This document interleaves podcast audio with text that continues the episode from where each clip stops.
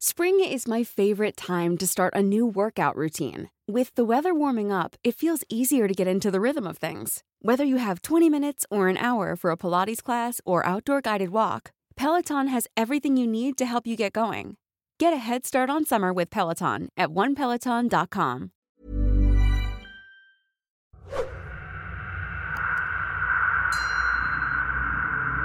Magandang araw po sa inyong lahat, lalo na kay Sir Jupiter at sa bumubuo ng kwentong takip silim. Tawagin niyo lang po akong Trina. Magbabahagi po ako ng kwento at sana ay mabasa niyo, Sir Jupiter. Ang kwentong ito ay nangyari noong year 2019. Nag-aalaga po ako noon ng aking pinsan. Kapapanganak pa lang sa kanya noon at teacher po ang mama niya, kaya ako ang nakuhang tagabantay. Si Auntie Lynn po ay nakatira malapit sa mga kapatid niya at ang pinaka-close kong auntie ay si Auntie Angie at sa kanya po matutuon ang kwentong ito. Hindi perpekto si Auntie Angie at wala naman po talagang perpektong tao. Isa po siyang tanod at mahilig uminom. Masasabi kong isa siyang responsableng ina sa walo niyang anak. Pero napakatigas ng ulo niya dahil may sakit na po siya at bawal uminom dahil may lahi po kami ng high blood. Pag may okasyon man o wala, lagi po siyang kasama sa inuman pati ang kanyang ikatlong anak, na tawagin na lang nating Tintin, ay nakikijaming din. Nakapagtapos na po ng pag-aaral ang apat niyang anak, kasama si Tintin. Nagtatampo si Auntie Angie sa akin dahil kami lang daw ang nag-iinom ni Tintin. Ang gusto niya rin ay sa bahay lang kami magiinom. Huwag na raw kaming dadayo pa. Super close ko po si Auntie Angie kaya napakasakit nang mawala siya. Siya po kasi ang laging nandoon kapag kailangan ko ng gabay, lalo na sa pagbabantay ng bata. Hinahatiran din niya kami ng ulam kapag alanganin sa oras kagaya na lang tuwing tanghali. Isang gabi po, ay nanaginip ako. Lumalabas po ako sa terrace at nakita ko ang papa kong bumisita raw sa akin nang biglang naglaglagan ang mga ngipin ko at nasa luko pa ng kamay. Ramdam ko po talaga ang hapdi at sakit. Nang tumingin ako sa salamin para makita ang itsura ko, ay hindi ako ang nakita ko sa refleksyon, kundi ang ikaapat na anak ni Auntie Angie na tatawagin nating G. Nagising ako at kaagad na lumabas ng bahay. Dali-dali akong nagpunta sa may malaking puno at kinagat yun. Dahil na rin po sa kasabihan o pamahiin, kaya ginawa ko ito. Maya-maya ay nakita ko si G sa may pinto ng bahay namin. Hindi ko maipaliwanag pero Sir Jupiter, pakiramdam ko ay nasa panaginip pa rin ako ng mga oras na yun. At muli ay nagising ako. Akala ko talaga noong una ay gising na ako. Kaya lumabas uli ako ng bahay at kinagat yung sementadong dingding sa terrace namin. Pagkatalikod ko, nakita ko na naman si G. At dito na talaga ako totoong nagising. Pagdilat ko ng mata ay umiyak na lang ako. Hindi ko kasi alam kung ano ba ang nangyayari. Natatakot ako na baka nananaginip na naman ba ako o gising na bang totoo. Nagising si Julie ang live-in partner ko.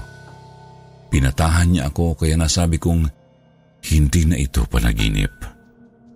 Agad kong ikinuwento sa kanya ang napanaginipan ko.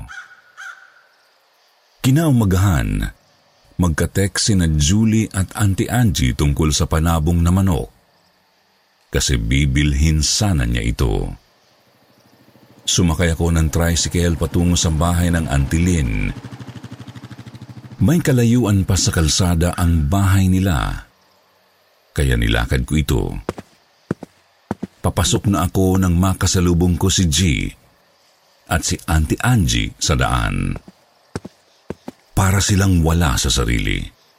Si Auntie Angie ay nagsasalita ng mahina at umiiyak naman si G habang akay-akay ang mama niya. Dali-daling pinaandar ni Uncle ang tricycle nang makasakay ang dalawa. Hindi na ako nagtanong, pero kinakabahan ako. Kaya tumakbo na ako sa bahay ni Auntie Lynn at doon na ako nagtanong kung ano ang nangyari kay Auntie Angie. Sumagot sila na nagluluto raw ng umaga, mga alas 6. Nag-uusap nga raw sila at nagpaalam pa na maghihilamos. Umakyat daw ito at naghilamos nang biglang natumba at nanigas ang katawan na parang na-stroke. Hindi pa rin ako nagkwento tungkol sa panaginip ko dahil kinakabahan ako. Hinabukasan ay na-admit na sa ospital si Auntie Angie. Himala raw na na-stroke siya pero nakakalakad pa. Lagi nang natutulog si Auntie at ayaw na gumising pero umuungol raw ito kapag may nakikipag-usap sa kanya. Bumisita din ako sa ospital at umiiyak lang ako nang makita ko ang kalagayan niya. Nakatulog ako sa bahay ng kaibigan ko mga 11.45 ng umaga at nagising ako nang may ma-receive akong text. Kaagad ko itong binasa at mula ito kay Tintin. Sinabi niya na wala na raw ang mama niya. Dali-dali akong umuwi sa probinsya at doon ko na hinintay si Auntie Angie.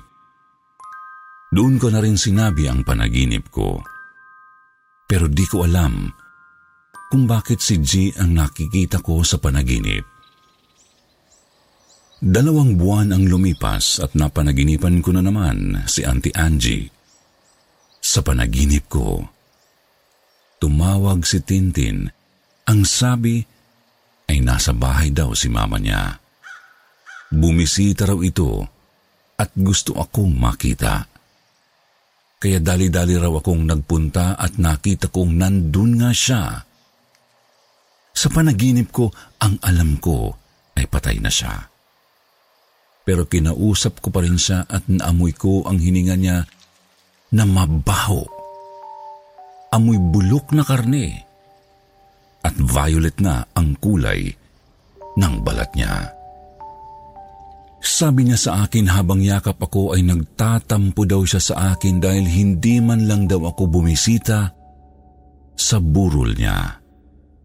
Parang nakakalimutan ko na raw siya. Buti pa raw sila Tintin, araw-araw tuwing hapon ay nandoon. Pero ako raw ay hindi niya makita. Tumawa lang po ako sa kanya at humingi ng pasensya. Inaya ko pa siya sa itaas para magmerienda.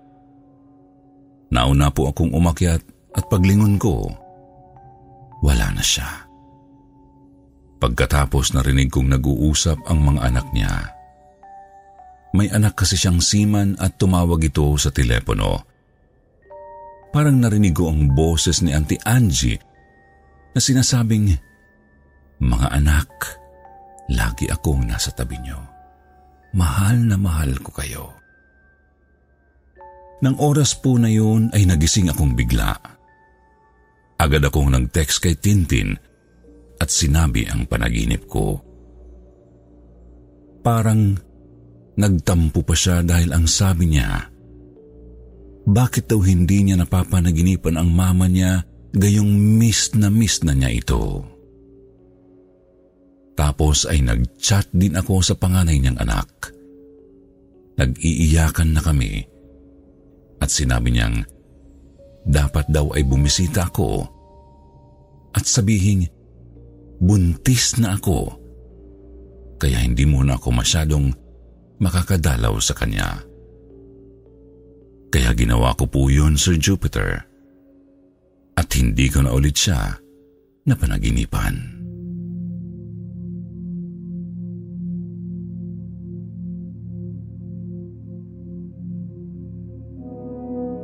Demonyo si Lolo.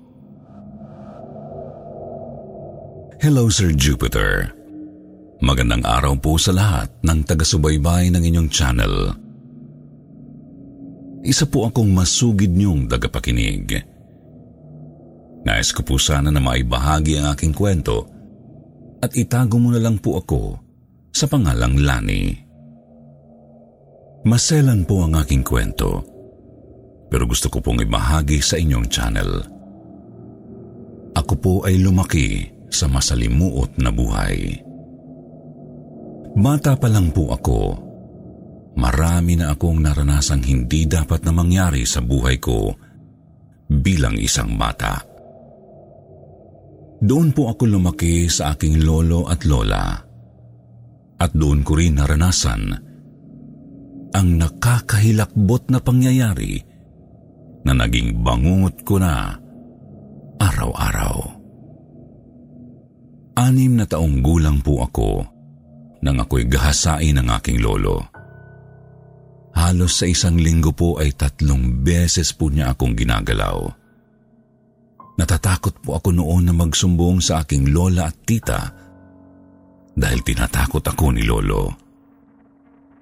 Pinagbabantaan niya ako na papatayin daw kaming lahat kapag ako ay nagsumbong.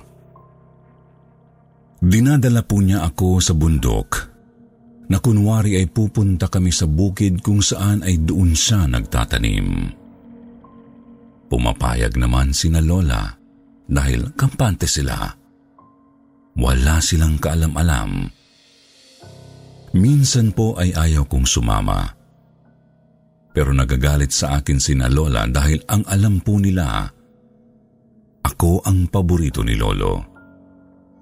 Sinasabi pa nila na wala raw kasama si Lolo kaya sumama raw ako. Pagdating po namin doon, ay ginagawa na niya ang masama niyang balak sa akin. Tiniis ko po ang lahat sa loob ng anim na taon hanggang sa ako ay lumaki na.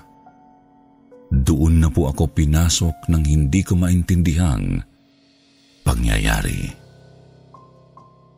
Kapag gabi na, lagi po akong nakakakita ng maitim na usok sa tuwing ako ay matutulog na.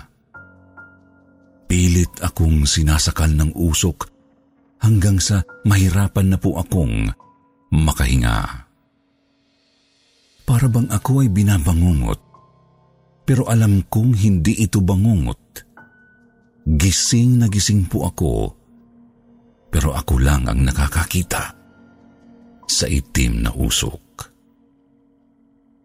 Palagi po itong nangyayari sa akin hanggang sa nagpakita na sa akin ang demonyo.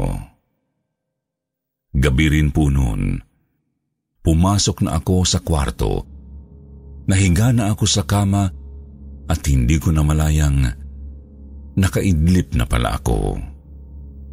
Doon na po nagsimulang magpakita sa akin ang demonyo.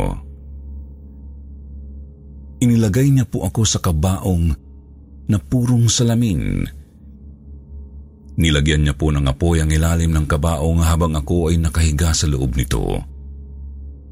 Para akong nasa kaldero at nakasalang sa kalan para maluto.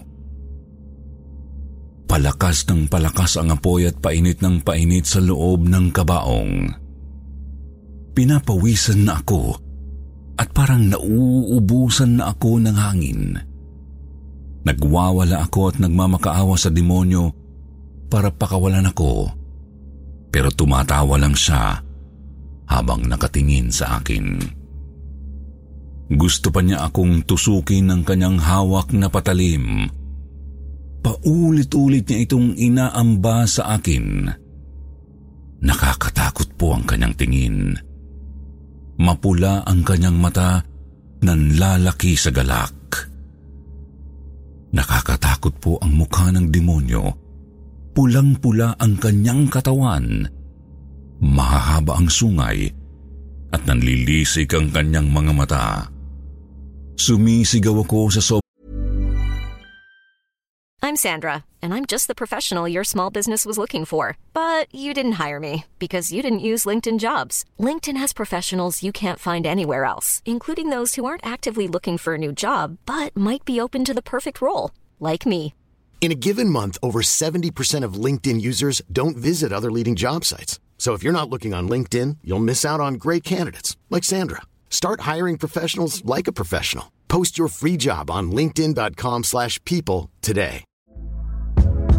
Hey there, it's Michelle Norris. I'm host of a podcast called Your Mama's Kitchen. When I travel, I'm usually looking for a way to find a taste of home when I'm not at home. And one of the things I love to do when I am at home is entertain. And Airbnb allows me to do that. When I was in California recently, I rented a house that had a great kitchen. And when we were sitting around the table, we were all thinking, we're in someone else's house. Someone could be in all of our homes as well. If you have a home, but you're not always at home, you have an Airbnb. Your home might be worth more than you think. Find out how much at airbnb.com/slash host. Sobrang takot na para bang nasa impyerno na ako kasama ng mga demonyo. Nagising po ako dahil sa malakas na sampal sa pisngi ko. Nang dumilat po ako ay nakita ko si Lola na binabanggit ang pangalan ko. Sinabihan niya akong gumising dahil binabangungot daw ako. Mabuti na lang po at sinampal niya ako. Kung hindi po, siguro ay baka napatay na ako ng demonyo. Umahagulgul akong napayakap sa lola ko. Nangangatog ang katawan ko pati ang mga labi. Putol-putol ang pagsasalita ko na halos hindi na ako maintindihan ni Lola. Siguro Sir Jupiter nangyari yun dahil sa naging karanasan ko. Dahil po siguro sa takot ko kay Lolo. Naging demonyo na ang tingin ko sa kanya dahil sa paulit-ulit niyang panggagahasa sa akin. Natiis ko po yon, Sir Jupiter. Hanggang sa ako ay mag-grade 6. Hanggang sa kinuha na po ako ng aking nanay. Inilihim ko ang lahat ng matagal sa aking magulang. Natatakot ako dahil sa pagbabanta ni Lolo, napapatayin niya kaming lahat. Nalaman lang po nila yun nang mapansing wala na ako sa sarili. Lagi po akong absent-minded. At nang tanungin nila ako ay doon na ako umamin. Pero hindi po yun nabigyan ng hustisya. Sa ngayon ay nawala na ang mga bumabagabag sa akin. Pinatawad ko na lang po si Lolo at ipinagpasa Diyos ko na lang po ang lahat. Hindi man po ako nabigyan ng hustisya. Natuto na lang akong magpatawad dahil gusto ko na kasing maging malaya. Sa iyo ko lamang po ito ibinahagi dahil gusto ko lang pong maging maayos na ang sarili ko. Tuluyan na akong makalaya. May kwento ang nangyari sa akin nang hindi na ako nag-aalangan at nasasaktan.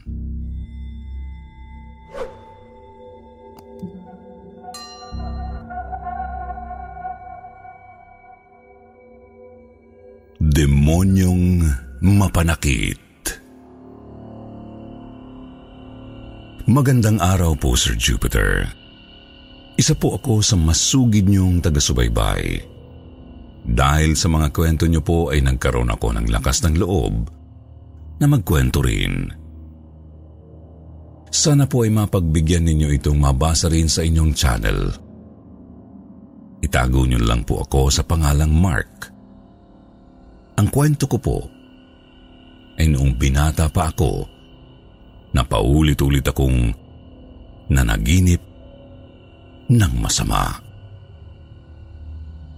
Nagsimula po ang kwento ko noong nag-inuman po kami isang gabi. Kasama ko po ang mga tiyuhin ko. Anim po kaming magkakapatid noon. Ako po ang panganay. Ang mga sumunod po sa akin ay mga babae na.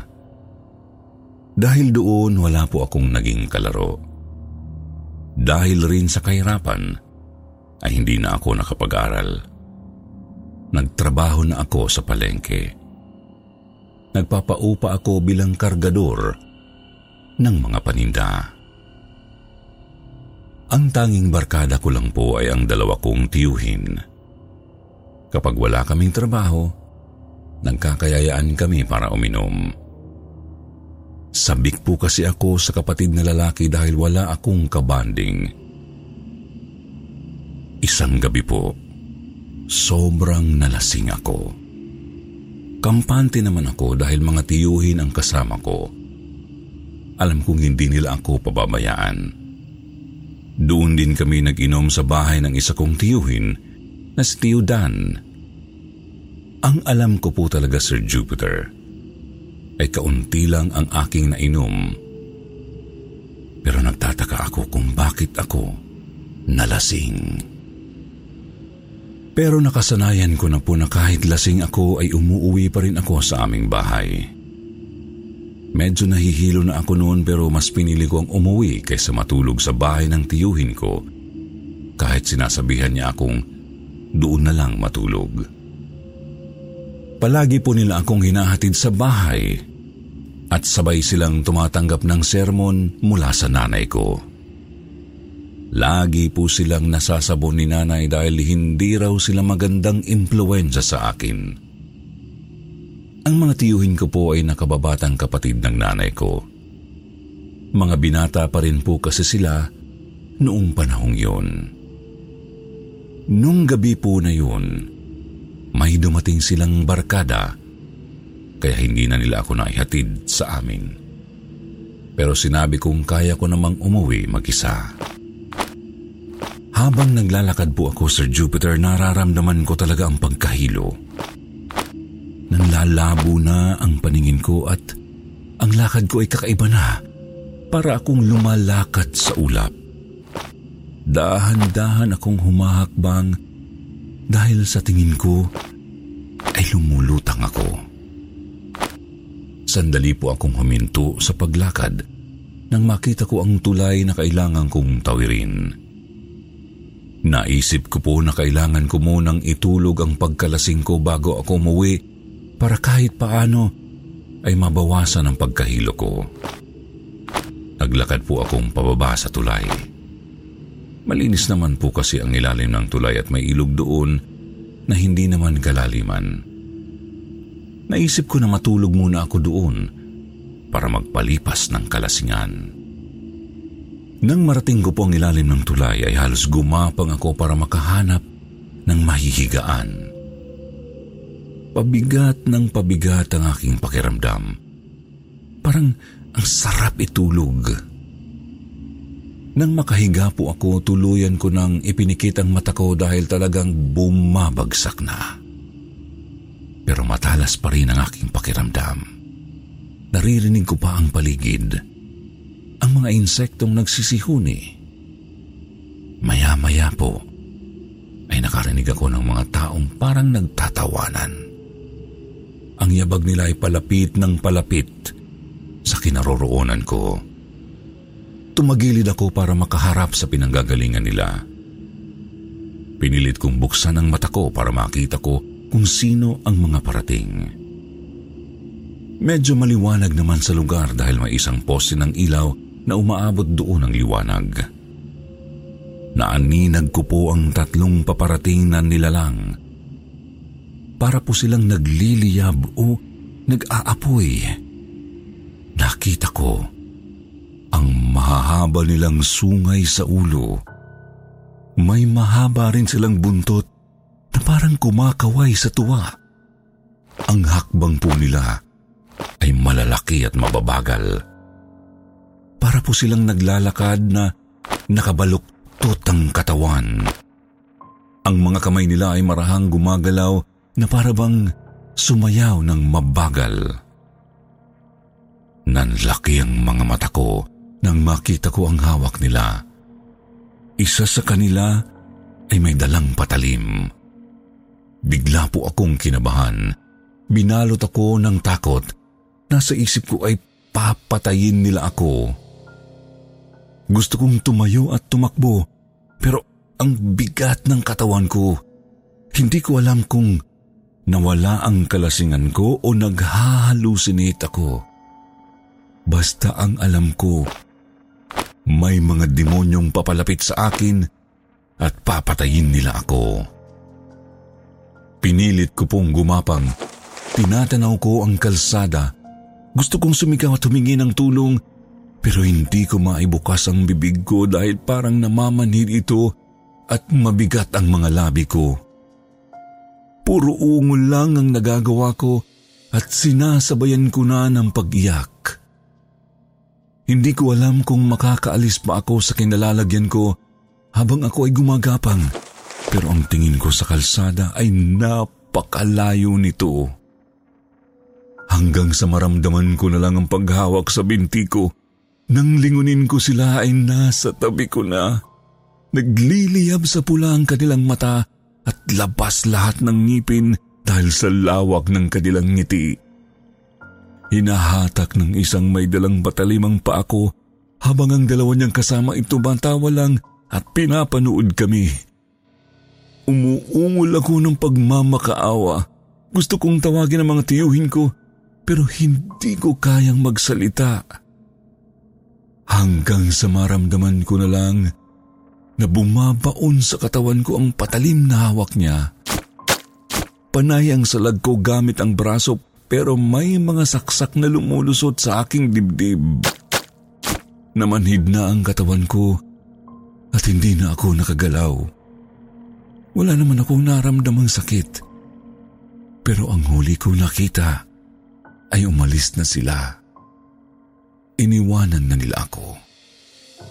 At sa pagkakataong iyon, mabibilis ang kilos nila. Isang iglap lang ay naiwan akong mag-isa sa lugar.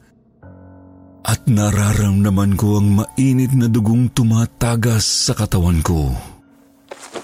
Pinilit ko pong gumapang paakyat sa kalsada. Nang makarating ako sa itaas ng tulay ay muntik na akong masagasaan ang sasakyan. Laking tuwa ko nang makita ko ang driver na pinuntahan ako.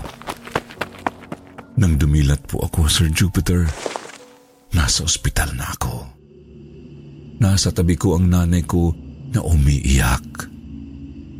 Tinatanong niya kung sino ang gumawa sa akin noon. Pero wala po akong ideya. Dahil ang tingin ko ay mga demonyo sila. Wala akong maituro kaya wala pong naparusahan. Ilang araw din po akong nasa ospital. Isang himalaraw na nakaligtas ako kahit sa dalawampung saksak na aking natamo.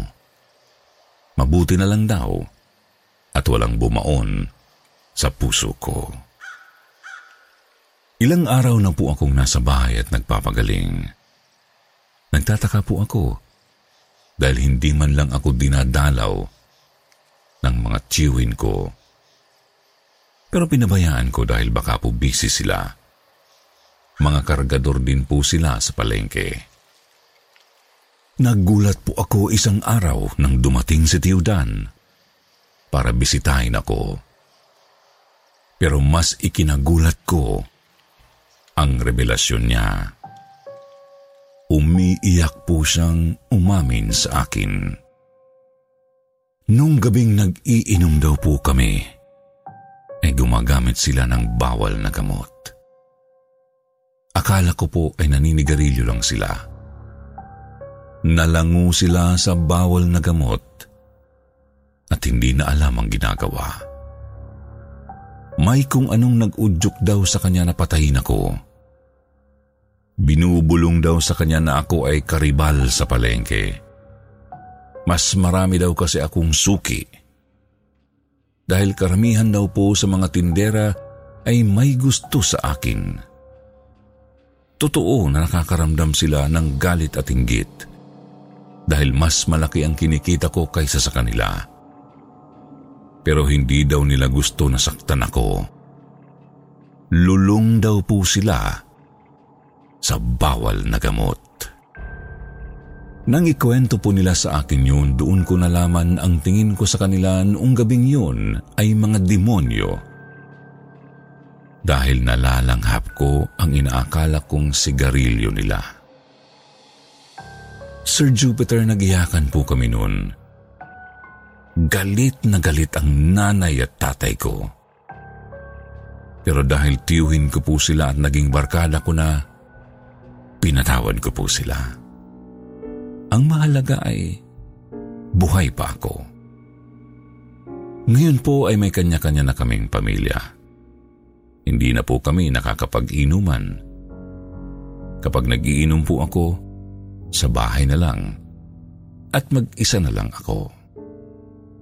Isa na po akong private driver ngayon ng isang mayamang pamilya. Marami pong salamat sa pagtanggap ng aking kwento. God bless po sa kwentong takip silim.